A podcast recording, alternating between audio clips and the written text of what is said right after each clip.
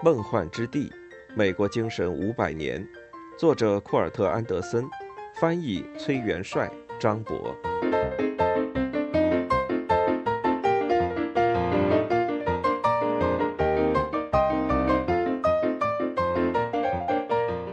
第十二章：梦幻生意，淘金热的转折点。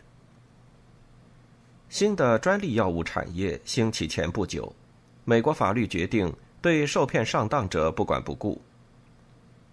一八一二年战争的结束，意味着英国海军对美国港口的封锁也将结束，也就意味着南方烟草将重新开始运输，烟草的价格将会疯涨。一八一五年一个周六的早上，战争结束的消息传到了新奥尔良。一名早早获训的男子向一个还不知情的人买了五十吨烟草。卖方随后感到受到了欺骗，对买方提起了诉讼，但美国最高法院做出了其成立早期最重要的裁决之一。法官们一致裁定驳回原告请求。对不起，傻瓜，在这个自由市场，买卖双方都有风险。不把事实和盘托出，也就是榨取别人的钱财，是受到保护的。无论是在商业领域，还是在生活的其他方面，美国都成了黑白混淆的自由区。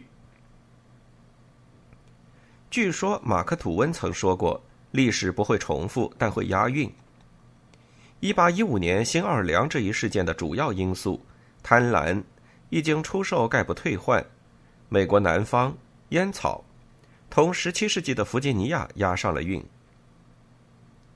当时的第一代人为了黄金的虚假承诺，不惜搭上性命；又在终于认清现实之后，转而种植烟草。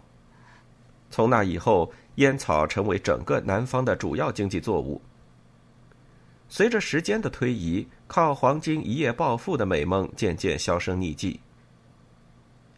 然而，两个世纪之后，黄金梦真的成真了。先是在十九世纪初的北卡罗来纳。一个男孩偶然撞见一块重达八千克的大金块，后来被他父亲以不足他价值千分之一的价格给卖掉了。再后来，同样的事情在一八二九年的佐治亚重演，探矿者蜂拥而至，但这些只是对真正淘金热一八四八年始于加利福尼亚的那一场的小型区域性演练。为什么一场淘金热能够成为整个美国的转折点，而其他的却只能是历史的注脚呢？截至一八四八年，美国人对奇闻异事的胃口已经被科技进步、廉价猎奇博物馆、医药广告和耸人听闻的小报刺激了整整二十年。对简易自我提升术的轻信，在第一次大妄想期间就是家常便饭。所谓简易自我提升术，就是吞下药片或是感受到圣灵，就能奇迹般的结束自己的痛苦。一八四八年初，有一点二万名美国白人住在俄勒冈州，在邻近的隶属于墨西哥的上加利福尼亚省，大概还有一千人。然后，见证奇迹的时刻到了，好运接踵而至。某个一月的周一早上，一名在上加利福尼亚建造锯木厂的美国人，在小溪中发现了一块金子。第二天早上，结束墨西哥战争的停战协定签署了，加利福尼亚连同他的金子成了美国的一部分。最初的新大陆幻想得到了证实，黄金国出现了。历史不会重复，但是会押韵。容易激动的人们抛弃原有生活和文明，来到几千千米以西的荒原乌托邦，而且这片荒原真的像西方伊甸园一样，只是居住着一些温顺的原住民，而且这里的黄金唾手可得。十九世纪加利福尼亚的淘金热，毫无疑问是美国初创史的神话式重演，是天缘巧合大冒险的第二回合。就像十七世纪初那样，路线图被重新绘制，先锋探险活动第一次深入西部。这一次，人们运用了马车队。在一千天的时间里，加利福尼亚金矿区的生活是颠倒的，像是被施了魔法的另类现实。不需要任何土地所有权，不借助任何昂贵机械，你真的可以在河床的石子中发现黄金，或是静躺在泥土中缠绕在树根里。只要有二十八克黄金，比一美分硬币还小一点，就能顶美国东部一周的薪金，并且在淘金热的早期，一周能淘到好几斤黄金都不足为奇。这是美国梦最为梦幻的版本，任何人都真的可以一夜暴富，无论背景和社会地位如何。那里没有老板，只有名义上的政府和法律。乡下风景优美，气候宜人。对于最初的一万名恰好住在加利福尼亚或者立刻动身前往那里的美国人来说，内华达山脉脚下的生活是真正的童话。一八四九年初，发现黄金后的一年，《纽约先驱报》认为加利福尼亚唾手可得的黄金，让民众朝着精神错乱的方向一路狂飙。在此后的几年间，多达百分之五的美国年轻男子涌向西部寻金。一八四九年时，这个数字是十万人；到了一八五零年，或许又增加了二十万。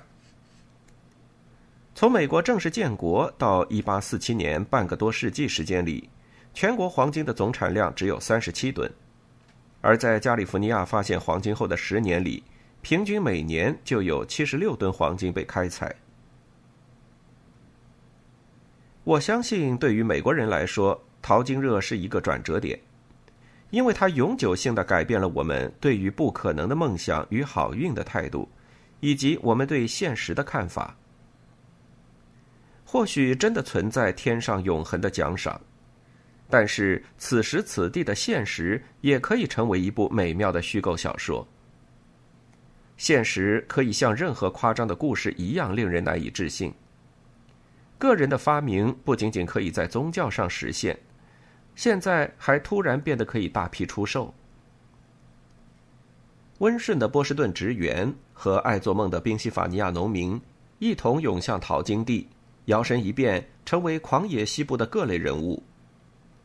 财运和财源这样的新词进入了日常英语。这些轻浮的思维模式理所当然的成为西部精神的主流。然而，淘金热引起的心理状态的改变波及了大部分美国人。加利福尼亚的淘金热让第一批弗吉尼亚定居者的野心死灰复燃。与清教徒截然不同的是，他们信奉海盗式的个人自由，企图迅速掠夺财富，却丝毫不受任何监管。美国十七世纪雏形期的两种思维方式，马萨诸塞的宗教狂热和弗吉尼亚的快速致富，重叠的地方在于，那些人都愿意相信不可能的事，向往魔幻的生活，想要成为自己的冒险故事中的人物，把梦境变为现实。淘金热是所有这些思维方式的集合，而且即刻实现，无需等待。魔法般的事物可以在一夜之间让常识消失殆尽。美国总有奇迹在上演。这场个人主义的盛宴并没有持续多久，北加利福尼亚的好运渐渐过去。一八四九年，一个普通采矿者的收获只有一八四八年的三分之一，并且不断缩水。到最后，大群不走运者之中，上天眷顾的人只有十分之一到百分之一。在那里发现黄金，仅仅四年之后，黄金的总产量达到了顶峰，采矿实现了工业化，于是资本、契约、老板和企业家相继到来。企业家这个工作类别，那些并不一定有钱，但能够接触到资本，并通过雇佣他人创立企业的人，产生于美国建国的时期。这个概念本身的产生就是一桩白手起家的生意。现在看来，弗吉尼亚公司的组织者们就是早期企业家。他们资助了第一批殖民地的建立。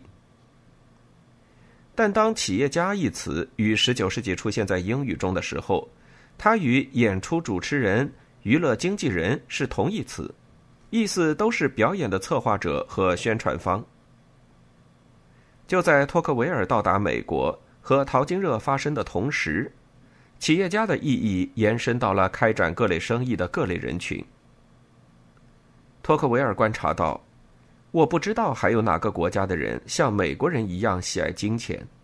美国人做的每一件事，对金钱的喜爱不是主要动机，就是潜藏动机。只要拥有点子、勇气和运气，任何个人都可以设想并创立生意和产业。拥有创业的直觉，给美国带来了诸多好处。但就像1849至1850年的三十万名加利福尼亚淘金者跟风追随1848年那幸运的一万人，就像美国人习惯性的妄想，一种确认偏误起着作用。从本杰明·富兰克林到马克·扎克伯格，顶级成功人士的故事掩盖了无数被遗忘的失败者和傻瓜。那些梦幻般的成功，就好像是狂热信念自身力量的证明，是我们美国人对信念之信念的证明。企业家的范围广的让这个概念失去了实际意义。从不入流的骗子到真正改变世界的远见者，都能被称为企业家。但不管是哪一种企业家，他们的任务都是召集并说服人们去相信一个梦。有时候，这个梦真的就只是一个幻影。据麦克杜格尔的《自由就在转角处》一书所言，美国从一开始就具备一项典型特征，那就是商贩们，不论是自我炒作者、目无法纪者、偶尔为之的诈骗犯、经常改头换面的流动贩子，还是那些建造者、行动者、实干家和梦想家。获得了前所未有的自由与成功。他还写道：“美国人更容易成为骗子，这仅仅是承认，比起历史上任何其他人，美国人拥有更多机会去追逐自己的野心，不管是以卑劣的还是以正当的手段。骗子们要想获得大范围的成功，轻易上当的受众是必不可少的。”加利福尼亚淘金热加速了爱做梦的美国人西迁的进程，很多人都有充分的西迁理由，但是，一旦西迁催生出一种工业，横贯大陆的铁路，便需要源源不断的游客和定居者来供养它。这就意味着铁路及其同盟行业需要大肆宣传西部定居的梦幻前景，就像当年十七世纪人们对于定居新大陆的宣传一样。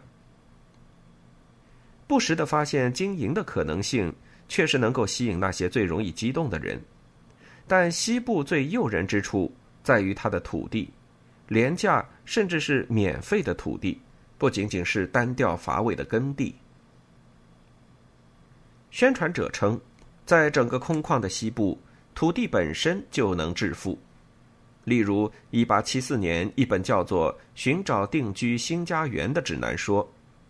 内布拉斯加的中部地区，不管当时还是现在，那都是人烟稀少的荒野。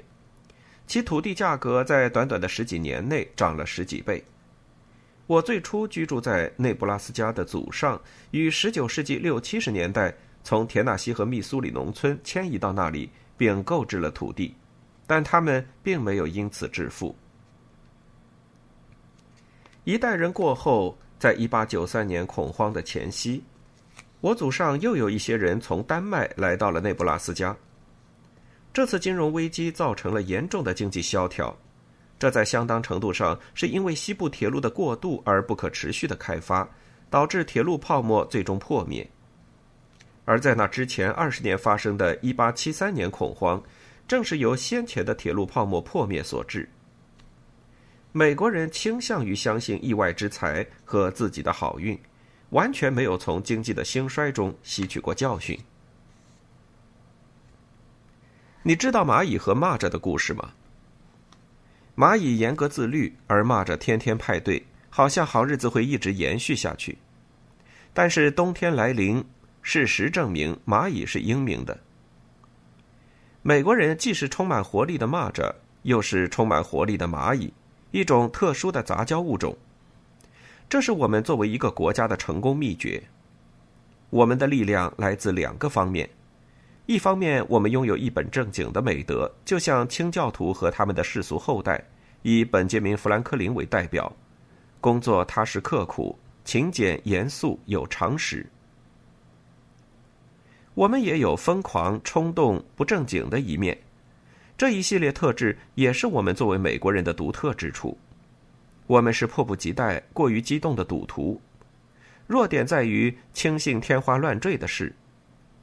我们的蚂蚁特质总是在中和着我们的蚂蚱特质。对于不可能之梦想的偏爱，就像其他任何倾向一样，在良好判断力的监督下，没什么坏处。至少是在大方面。在美国历史的大部分时间里，美国在幻想家与现实主义者、疯狂与节制、轻信与质疑之间维持着平衡。但即使我们想要在这两种力量的对抗中找到自然的、必然的平衡点，就像在物理上可以实现的那样，人类的文明却并不受类似法则的制约。这种平衡在社会与文化中可以被打破，最终也的确被打破了。